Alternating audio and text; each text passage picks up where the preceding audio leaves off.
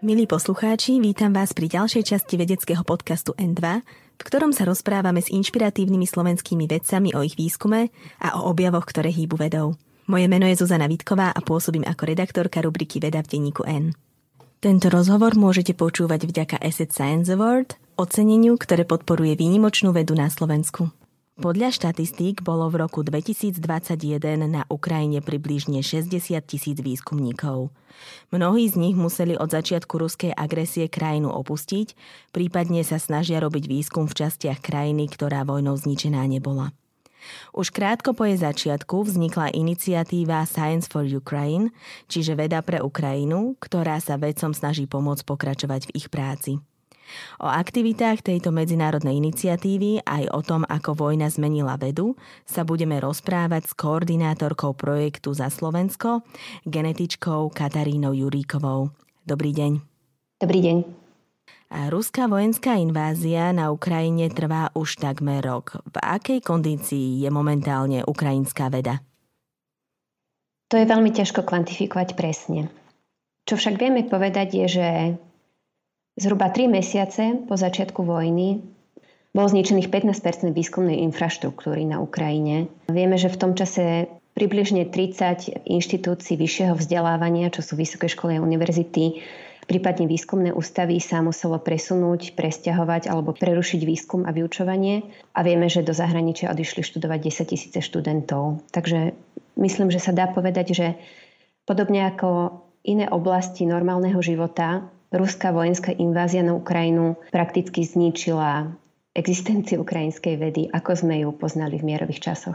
Ja si pamätám univerzitu v Charkove, ktorá bola zasiahnutá bombardovaním. Aké ďalšie vedecké inštitúcie boli zničené bombardovaním? Vieme povedať, že zhruba tá pätina výskumnej infraštruktúry bola zasiahnutá konfliktom. Môžeme hovoriť najmä o výskumných inštitúciách v Kyjeve a ako ste spomenuli v Charkive, pretože zvlášť Charkov je veľmi dobrý príklad, pretože v mierových dobách bol Charkiv centrom vedeckého výskumu Ukrajiny. V tomto meste sídlilo 9 inštitútov Ukrajinskej akadémie vied a 65 univerzít. To je pre nás naozaj ťažké si predstaviť, ale ono je to obrovské mesto. A vieme, že iba málo z nich zostalo nezasiahnutých vojenským konfliktom. Aby som uviedla nejaký konkrétny príklad, tak z takých naozaj výnimočných a vzácnych výskumných centier, tak nízkofrekvenčný radioteleskop v observatóriu, ktoré je na juhu od Charkova, bolo počas ruskej okupácie využité, alebo teda premenené na vojenskú základňu. A po oslobodení ukrajinskou armádou tí výskumníci našli observatórium prakticky úplne zdevastované, vylúpené a dokonca podminované niektoré chodby. Ako si to môžeme tak laicky predstaviť? Akú škodu to predstavuje jednak pre ukrajinskú vedu, čo sa týka infraštruktúry, ktorá je veľmi drahá, a pre celkové svetové poznanie? Je to ťažké momentálne naozaj vyčísliť tie škody, ale ukrajinskí výskumníci a teda aj zahraniční výskumníci, ktorí sa snažia ukrajinskej vede pomôcť, tak vidia súčasnú situáciu, takže po vojne bude nutná akási obnova ukrajinskej vedy a vedeckých inštitúcií, pretože najmä na východe Ukrajiny, v tých oblastiach, ktoré sú viac zasiahnuté konfliktom, tak mnohé inštitúcie sú úplne zničené. A čo sa týka trebárs dopadu na medzinárodnú vedu, tak na Ukrajine pravda, že prebiehali aj výskumy, do ktorých boli zapojení medzinárodní odborníci. Aby som uvedla znovu nejaký konkrétny príklad, tak napríklad výskumná skupina Tarasa Oleksika, ktorý je pôvodom z Ukrajiny, ale pôsobí ako profesor genomiky na univerzite v Oaklande v Spojených štátoch, tak vykonával na Ukrajine, ale aj v Rusku výskum genetickej štruktúry ruskej a ukrajinskej populácie. A toto je samozrejme výskum, ktorý absolútne nemôže pokračovať. Súčasťou výskumov často bývajú aj hodnotné výskumné vzorky alebo historické zbierky. Bolo možné niektoré takéto výskumy presťahovať? Niektoré takéto výskumy zrejme bolo možné presťahovať alebo vzorky zachrániť. Vieme o príkladoch vedcov, napríklad entomológov, ktorí skúmajú hmyz, ktorí na začiatku vojenského konfliktu utekali schovať tie vzácne zbierky kam si do pivníc alebo do krytov. Ale vieme aj o mnohých príkladoch zničených unikátnych výskumných materiálov. Napríklad vieme o zbombardovaných poľnohospodárskych bankách, ktoré uskladňovali vzorky semien, alebo, ako som už spomínala, ten radioteleskop. Podobné aj, áno, historické vzorky boli zničené. Čo boli pred vojnou ukrajinské centrá excelentnej vedy? V čom boli ukrajinskí vedci svetoví? Ide o pomerne veľkú krajinu, takže tých odborov vedeckých samozrejme bolo veľa. Ale v čom boli skutočne unikátni, boli mnohé odbory, alebo aj sú, mnohé odbory fyziky, ale napríklad aj poľnohospodársky výskum a potravinová veda. Zvýšil sa po začiatku vojny o ukrajinskú vedu záujem? Je ľahšie pre vedcov zohnať napríklad granty? Odpoveď na túto otázku je áno, ale je to také smutné áno. Pretože dôvod, prečo sa zvýšil záujem o ukrajinskú vedu, je ten, že ukrajinská veda je v súčasnosti naozaj vystavená veľkej skúške a iba ten vojnový konflikt pritiahol pozornosť svetovej vedeckej komunity viac na ukrajinskú vedu, takže je pravda, že v súčasnosti ukrajinskí vedci majú viacej možností získať nejaké vedecké granty zo zahraničia, ale zároveň vzhľadom na to, čo prežívajú vo svojich osobných životoch a vzhľadom na to, že mnohí z nich napríklad museli alebo rozhodli sa narukovať do armády, tak je ťažké povedať, že by ich výskum nejako profitoval z tejto situácie. Prepájať ukrajinských vedcov a zahraničné univerzity, ktoré im môžu pomôcť, je vlastne cieľom aj iniciatívy Science for Ukraine. Tá vznikla bezprostredne po začiatku vojny z jednoduchého tweetu. Ako k tomu vlastne došlo? Aký je príbeh tejto iniciatívy? Tak za vznikom iniciatívy Science for Ukraine stojí lotyšská literárna vedkyňa Sanita Rainstone, ktorá 2 dni po ruskej invázii na Ukrajinu sa rozhodla spropagovať možnosti, ktoré svetová vedecká komunita alebo niektoré grantové organizácie ponúkali ukrajinským vedcom, ktorí v tom čase sa snažili najmä utiec z krajiny mnohí.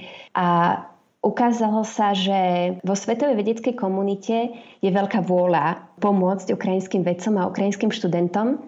Takže na začiatku najmä v spolupráci so svojimi najbližšími nejakými kolegami, neskôr teda aj s vedcami z celého sveta, Sanita spolu s kolektívom iniciatívy Science for Ukraine vytvorila webovú stránku, ktorá na začiatku fungovala ako jednoduchá databáza a postupne tým, ako sme začali mať viac a viac zapojených dobrovoľníkov, tak sme rozšírili na naše aktivity, napríklad na monitorovanie súčasnej situácie a súčasných potrieb ukrajinských výskumníkov a ukrajinských výskumných inštitúcií.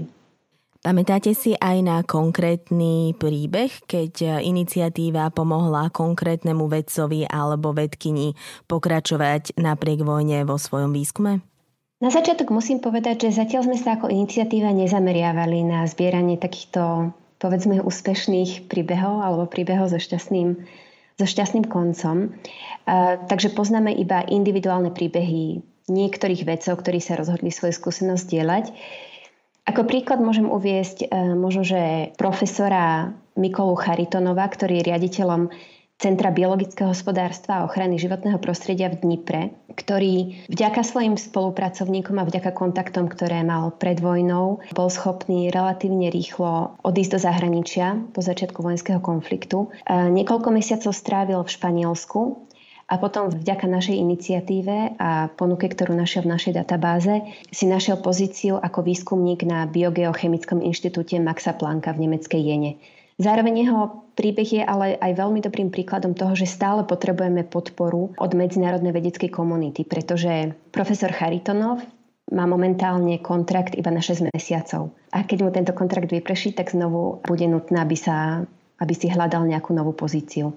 Ako tento proces funguje? Vy hľadáte voľné pozície alebo nejaké ponúkané granty, ktoré univerzity v celom svete ponúkajú a potom pomáhate vedcom, aby si o ne zažiadali a získali ich? Ako individuálni národní koordinátori sme hlavne na začiatku fungovania iniciatívy skutočne aktívne vyhľadávali takéto ponuky alebo sa snažili informovať o existencii našej databázy univerzity a inštitúcie v domovských krajinách. V súčasnosti informácia o existencii iniciatívy je dostatočne rozšírená na to, že už do našej databázy pridávajú ponuky mnohé inštitúcie a mnohí výskumníci, ktorí teda majú na to prostriedky sami. Takže našou úlohou v súčasnosti je hlavne dostať informáciu o existencii týchto pozícií k tým ukrajinským výskumníkom, ktorých potrebujú, ale zároveň sa snažíme stále informovať o tom, že takáto možnosť existuje, aby medzinárodné inštitúcie vedeli, že takéto niečo je potrebné. Okrem vedcov, ktorí chcú z Ukrajiny odísť a pokračovať vo výskume v zahraničí, pomáhate aj tým, ktorí sa rozhodli na Ukrajine zostať. Ako sa líši táto pomoc?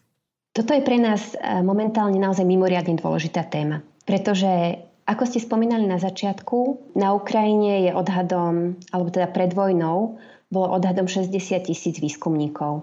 Odhady sa líšia, ale zhruba 2/3 týchto výskumníkov na Ukrajine zostali. Či už sú zapojení aktívne vo vojenskom konflikte, alebo sa snažia stále vykonávať svoj výskum, tak mnohí z nich samozrejme majú problémy s vedeckým vybavením, problémy vôbec existovať na svojej výskumnej inštitúcii, pretože napríklad bola zničená bombardovaním. Nemajú k dispozícii počítače alebo výkonné počítače, aké mali k dispozícii predtým. Takže momentálne sa skutočne snažíme rozšíriť povedomie v tej medzinárodnej komunite aj o tom, že ukrajinskí vedci potrebujú aj podporu na diaľku. Či už je to podpora, ktorá je prakticky zadarmo. To znamená podpora vo forme nadviazania vedeckej spolupráce. Vedeckej podpory, ktorá môže predstavovať napríklad prístroje, ktoré na nejakej inštitúcii niekde sedia na lavici, zapadajú prachom a Ukrajinci alebo ukrajinskí výskumníci by ich teda veľmi radi využili. Ale aj napríklad veľmi hodnotná forma podpory, ktorú vidíme stále viac a viac z niektorých krajín, je možnosť poskytnúť štipendium na diaľku. To znamená, že ukrajinský výskumník alebo výskumníčka, ktorá je v súčasnosti na Ukrajine, môže na diaľku vykonávať nejakú vedeckú prácu pre zahraničnú inštitúciu. Toto je samozrejme jednoduchšie v niektorých odboroch, ako je napríklad počítačová veda, bioinformatika a podobne, ale dá sa to predstaviť aj v iných oblastiach výskumu. Dôležitou súčasťou vedeckej práce a vedeckej kariéry je aj stretávanie sa na rozličných konferenciách. Ako tu môžu pomôcť rozličné inštitúcie alebo organizátori? Predstavujem si, že vycestovať z Ukrajiny a vrátiť sa späť asi v momentálnej situácii bude pre vedcov náročné. Ako hovoríte, veľmi správne, vycestovanie a návrat je veľmi náročné, ale jedna dobrá vec, ktorú sme sa vďaka pandémii naučili, je, že vedecké konferencie môžu fungovať aj v online formáte.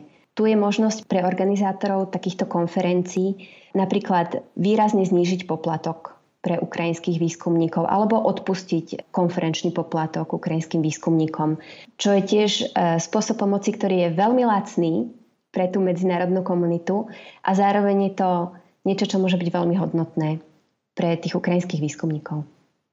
Ako sa s vami jednotlivé organizácie, univerzity alebo organizátori medzinárodných konferencií môžu spojiť? Našou hlavnou platformou je naša webová stránka, teda scienceforukraine.eu, ale pôsobíme aj na naozaj rôznych sociálnych sieťach, to znamená či už prostredníctvom profesionálnych sociálnych sietí, ako je LinkedIn, alebo aj prostredníctvom Twitteru, Facebooku, Instagramu, Telegramu a myslím, že ďalších kanálov je možné naozaj nás osloviť a trebárs sa opýtať, ako je možné najefektívnejšie ukrajinským výskumníkom pomôcť.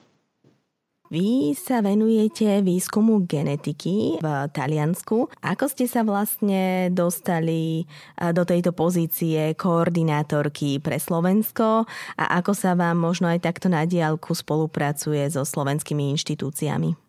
Ja síce momentálne pôsobím na postdoktorálnom pobyte na univerzite v Trente v Taliansku, ale zároveň za svoju materskú inštitúciu stále považujem katedru genetiky na prírodovedeckej fakulte Univerzity Komenského v Bratislave. Takže ja stále mám takúto dvojitú taliansko-slovenskú afiliáciu a keď som na Twitteri pár dní po začiatku vojny videla výzvu na pridanie sa k iniciatíve Science for Ukraine a konkrétne hľadali koordinátora alebo koordinátorku za Slovensko, tak to bola pre mňa príležitosť, ako niečo urobiť. nejako pomôcť, pretože asi podobne ako mnohí ľudia po začiatku toho vojenského konfliktu alebo tá samotná ruská invázia na Ukrajinu bola pre mňa obrovským šokom a tá možnosť spraviť aspoň niečo malé bola pre mňa naozaj super. Ako ste rozbiehali spoluprácu so slovenskými výskumnými inštitúciami? Treba povedať, že mnohé slovenské univerzity a napríklad aj Slovenská akadémia vied veľmi rýchlo po začiatku vojny vytvorili aj kontaktný e-mail, primárne teda pre ukrajinských akademikov a ukrajinských študentov, ktorí by ich potrebovali kontaktovať a potrebovali by pomoc, ale zároveň teda prostredníctvom tohto e-mailu som aj ja kontaktovala tieto inštitúcie alebo už prostredníctvom kontaktov na vedenie. Vynikajúco sa mi komunikovalo hlavne so Slovenskou akadémiou vied.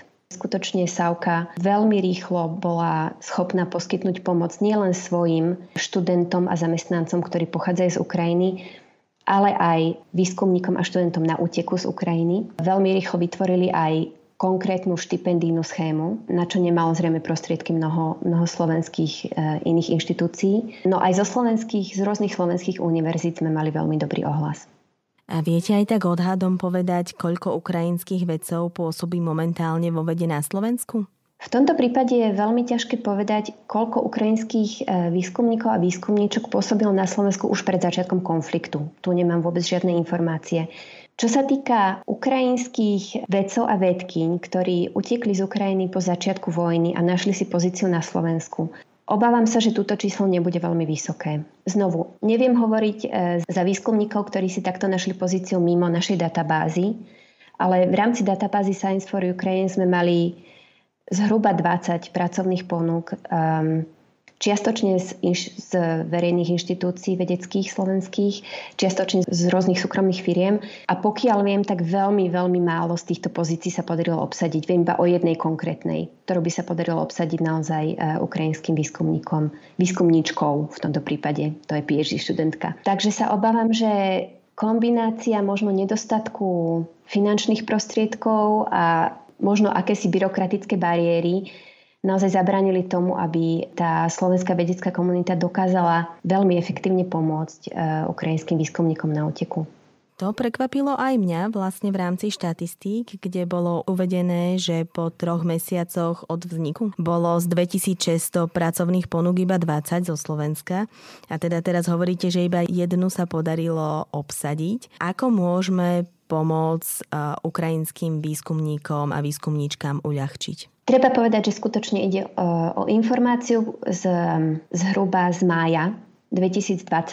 Od leta 2022 bola otvorená výzva, ktorá bola financovaná z programu pre obnovu a rozvoj. Teda táto výzva bola otvorená Úradom vlády Slovenskej republiky, ktorá umožňovala slovenským inštitúciám v spolupráci s ukrajinským výskumníkom vytvoriť takúto pracovnú pozíciu. Myslím, že to bolo na 2 až na 3 roky dokonca. Takže možno, že v rámci tejto schémy sa podarilo zamestnať nejakých ďalších ukrajinských výskumníkov. Táto výzva však skončila na konci decembra. A ak by sa podarilo takúto grantovú výzvu obnoviť, predĺžiť alebo vypísať novú grantovú výzvu, ktorá by napríklad zahŕňala aj ponuku podpory práce na diaľku, to by bol úplne najlepší spôsob, akým by bolo umožnené slovenským inštitúciám pomôcť ukrajinským kolegom. Iniciatíva Science for Ukraine robila aj taký prieskum toho, čo vlastne ukrajinskí vedci potrebujú, aby bola tá pomoc čo najefektívnejšia. Ako sa tieto potreby menili od začiatku vojny po dnešok? Tu musím povedať, že z nášho prieskumu toto nie je úplne jasné, pretože ten prieskum bol vykonaný iba v jednom časovom bode. Takže máme z tohto prieskumu presné informácie o tom, aké boli potreby ukrajinských výskumníkov. Myslím, že to bolo zhruba 9 mesiacov po začiatku vojny. Čo však zhruba vidíme a čo by sa možno aj dalo čakať, je, že bezprostredne po ruskej invázii ukrajinskí výskumníci a študenti, takisto ako všetci ostatní Ukrajinci, ich hlavnou potrebou bolo najmä ochrániť seba, svoju rodinu, nájsť si možno živobytie, ak sa rozhodli odísť do zahraničia a skutočne prežiť. To bolo to, čo potrebovali. Takže hľadali ubytovanie, možnosť ubytovania pre svoju rodinu a tak ďalej. Teraz, keď naozaj za chvíľu máme to hrozné jednoročné výročie od začiatku vojny, tak vidíme, že Viac a viac začínajú aj ukrajinskí vedci a vedkyne, ale aj medzinárodná komunita myslieť na to, ako pomôcť ukrajinskej vede zvládnuť dlhodobo tento konflikt a ako ju podporiť po ukončení vojny. Takže aj momentálne trebárs vedci, ktorí boli schopní sa vrátiť napríklad v Charkive na svoje výskumné pracoviská, tak hovoria o obnove a dívajú sa do budúcnosti. V čase vojny majú ľudia nedostatok základných životných potrieb. Prečo je dôležité nezabudnúť pritom aj na kontinuitu vedy? Tu sa dá odpovedať dvomi spôsobmi. Možno ako dôležitejšiu možnosť, ako odpovedať na túto otázku, by som spomenula konkrétny príbeh výskumníčky Oleny Prišiažnej z Kyjeva, ktorá sa venovala a venuje výskumu fyziky plazmy. Ona po začiatku tohto vojenského konfliktu utiekla z Ukrajiny aj so svojou rodinou do Holandska. Podarilo sa jej spojiť sa s univerzitou v Holandsku, kde mohla pokračovať vo svojom výskume, alebo teda zapojiť sa do nejakého iného výskumu vo svojom odbore. A ona hovorila, že počas tých prvých dní, keď utekli z Ukrajiny, tak naozaj pre ňu a jej rodinu boli neschopní čohokoľvek, okrem pokrytia tých úplne základných nejakých svojich životných potrieb a treba zvenčenia psa, lebo na nič iné nemali energiu. Ale hovorí, že práve tá jej vedecká práca jej pomohla nastoliť aspoň nejakú normálnosť v tom svojom živote. V podstate toto je niečo, čo počujeme opakovane od vedcov, ktorým sa podarí nájsť si nejakú vedeckú pozíciu v zahraničí. Je to pre nich spôsob, ako nájsť veľakrát vďaka podpore danej vedeckej inštitúcie ubytovanie pre seba, ubytovanie pre svoju rodinu, zabezpečiť nejaký základný príjem, pretože oni síce sa im podarilo odísť z tej Ukrajiny, ale nemajú žiadne peniaze, nemajú žiadny plat, z ktorého by dokázali žiť v tej krajine, do ktorej odišli. Takže je to aj pokrytie takýchto základných potrieb, ale skutočne tá práca, toto asi vie potvrdiť každý vedec, alebo každá výskumníčka vie povedať, aká dôležitá je pre nás vedcov tá naša práca. A to, že títo vedci v tejto otrasnej situácii a po tej hrôze, ktorú museli zažiť a zažívajú, tak dokážu mať aspoň túto normálnu vec vo svojom živote, že môžu robiť prácu, ktorú milujú a venovať sa tomu svojom vedeckému výskumu, tak to je naozaj niečo, čo im dokáže veľmi pomôcť. No a druhý spôsob, akým odpovedať na túto otázku, je, že tá vojna jedného dňa skončí. Dúfajme, že to bude čím skôr. A v tom bode bude zásadné, aby ukrajinská veda neskončila kvôli tejto vojne. Potrebujeme, aby ukrajinskí vedci a ukrajinskí študenti sa stále venovali tomu, čo sa venujú a dokázali obnoviť ukrajinskú vedu po ukončení konfliktu. Ako podľa vás ovplyvní budúcnosť ukrajinskej vedy to, že veľa ukrajinských žiakov a študentov teraz nemá normálne vyučovanie, respektíve študuje dištančne a teda to vyučovanie je značne oklieštené? Znovu je veľmi ťažké v tomto bode niečo predpovedať. Samozrejme, spolu s tým okliešteným vyučovaním a okliešteným štúdiom si títo mladí ľudia prechádzajú obrovskou traumou, ktorou je vojenský konflikt, strata najbližších alebo to ohrozenie, ktoré prežívajú.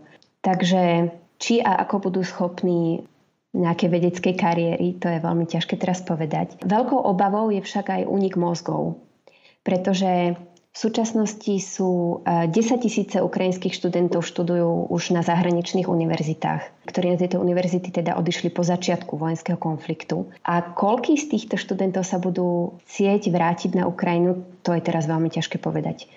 Takže toto je tiež potenciálny následok ruskej invázie. A vrátim sa ešte k celkovej atmosfére v medzinárodnej vede. Veľa ukrajinských aj ruských vedcov boli zapojených do rozličných konzorcií aj spoločných výskumov. Ako ruská vojenská agresia na Ukrajine zmenila atmosféru a celkovo spoluprácu v medzinárodnej vede? Ako sme už spomínali, dôsledkom ruskej vojenskej invázie je aj to, že sa pozornosť medzinárodnej vedeckej komunity obrátila k Ukrajine.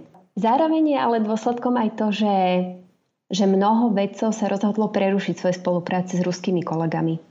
Samozrejme je jasné, že mnohí ruskí vedci nesúhlasia s politikou Ruska, s politikou Vladimíra Putina. Mnohí protestovali na začiatku vojny. Toto je síce veľmi jasné, ale zároveň skutočne pre medzinárodnú vedeckú komunitu je prerušenie spolupráce s ruskými kolegami jedným zo spôsobov, ako vyjadriť nesúhlas s vojenskou agresiou Ruska. Takže sa obávam, že výsledkom tohto vojenského konfliktu okrem iného bude, že ruská veda zostane do veľkej miery izolovaná. Vaša organizácia nejako s Ruskom alebo s ruskými vedcami spolupracuje? My sme sa rozhodli obrátiť pozornosť na ukrajinských akademikov, ktorí sú bezprostredne ohrození vojenským konfliktom. Vojna si vyžiadala aj životy niekoľkých významných ukrajinských vedcov. Ako toto ovplyvnilo vedeckú komunitu a vedecký svet? K tejto otázke sa neviem vyjadriť v tom zmysle, že by som vedela povedať jedno alebo dve konkrétne mená, ktoré boli obrovskou stratou pre nejakú konkrétnu vedeckú oblasť. Myslím, že pre nás vedcov a vôbec pre medzinárodnú vedeckú komunitu je toto naozaj strašidelnou pripomienkou toho, že aj vedci sú ľudia v prvom rade a my nie sme žiadnou výnimkou. Keď začne vojenský konflikt, tak skutočne musíme utekať zo svojich domovov alebo narukovať do armády alebo čeliť katastrofe vojny. Vieme napríklad o študentoch, ktorí narukovali do ukrajinskej armády, aby bránili svoju vlast a vo voľnom čase sa na smartfóne učia programovať a učia sa genomiku a bioinformatiku, pretože veria, že po skončení vojny budú pokračovať napríklad vo svojom doktorandskom štúdiu. Pravda, že neviem ani úplne dobre vyjadriť, akou veľkou stratou sú tieto stratené životy pre ukrajinskú vedu. Cítite, že sa medzinárodná veda viac združila, teda s výnimkou Ruska, ktoré zostalo v izolácii? Do istej miery vidíme, že medzinárodná vedecká komunita sa spojila v podpore Ukrajiny. Toto je naozaj pekné vidieť. Ale je zároveň pravda, že ako sa ten konflikt ťahá, tak ako sme videli aj pri pandémii, ľudia začínajú byť trochu unavení. Hlavne tí, ktorých sa ten konflikt bezprostredne netýka, povedzme sú geograficky ďalej od Ukrajiny, tak začínajú trochu zabúdať na tú ukrajinskú vedeckú komunitu a ukrajinských študentov. Takže toto je niečo, čo by sme chceli, trend, ktorý sme chceli trochu zvrátiť. Nezabudnime na tých Ukrajincov. Oni stále potrebujú tú pomoc. Aké sú teda najbližšie ciele alebo iniciatívy, ktoré bude Science for Ukraine presadzovať? V súčasnosti je pre nás naozaj veľkou témou presadzovať vytváranie pracovných pozícií na diaľku. Toto je niečo, čo naozaj môže veľmi významným spôsobom pomôcť ukrajinskej vede. Zároveň sme vytvorili novú databázu, kde zbierame požiadavky ukrajinských inštitúcií.